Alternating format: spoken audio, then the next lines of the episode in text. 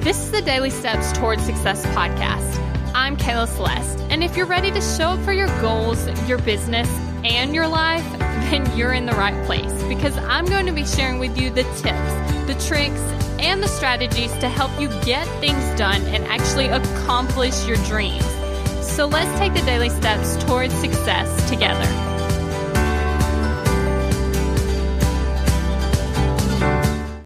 On today's podcast, we're talking about regrets of the dying. And today we're actually getting into number two. And this is from Bronnie Ware's book, The Top Five Regrets of the Dying Wishing They Hadn't Worked So Hard.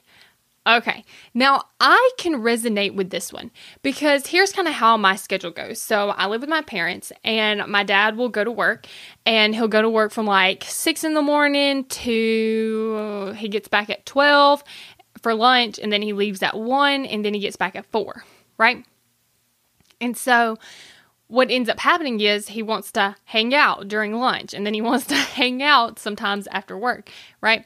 And so before, this was like before, I think before I left for college or like at a summer between the college, um, he would like come home and like I'm fine with like hanging out with him during lunch. I need a break. Like I've been working all day, right?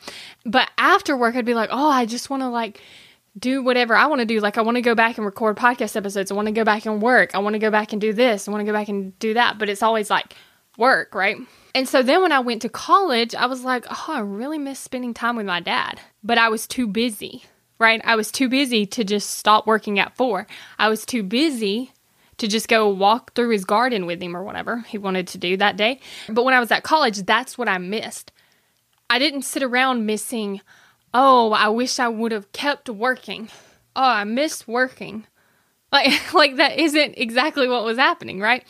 And so but see, here's the thing. It wasn't that I had to go work. I just always felt like I had to be working. But during the time that I was working, wasn't actually working. Like I was working some of the time. Yeah, I was working most of the time, but then, you know, sometimes I'd take a nap. Sometimes I'd just watch some TV. Like, you know what I'm saying? Like where I actually could have been working and it wouldn't have been a big deal. So I could have basically I could have gotten everything done that I needed to get done that day between the times that he was gone. And then when he was back, we could hang out, we could talk, we could cook dinner, we could eat, whatever. And I wouldn't have felt like such a rush. And so I think that's what people are kind of talking about here because they're working and they're working and working and they're missing out on something. Otherwise, it wouldn't be a regret. Thank you for listening to the Daily Steps Towards Success podcast. Make sure you tune in tomorrow. After all, we're in this together, one step at a time. Have you found yourself Googling, How do I stop procrastinating? Here's the thing when you search that, I'm sure you found hundreds of tips, tricks, hacks, and strategies. In fact, I've shared several of them here on the podcast. The only thing is, did it work? Are you still procrastinating? If you are, then what you need isn't another hack. You need to focus on the actual thing that's causing you to not take action. Our thoughts control our feelings, our feelings control our actions, which means if you want to change your action or inaction, you first have to change your thinking. That's exactly what we focus on in my program, Kick Procrastination. This program is designed to help you go from procrastinating on your goals to taking massive action towards achieving them.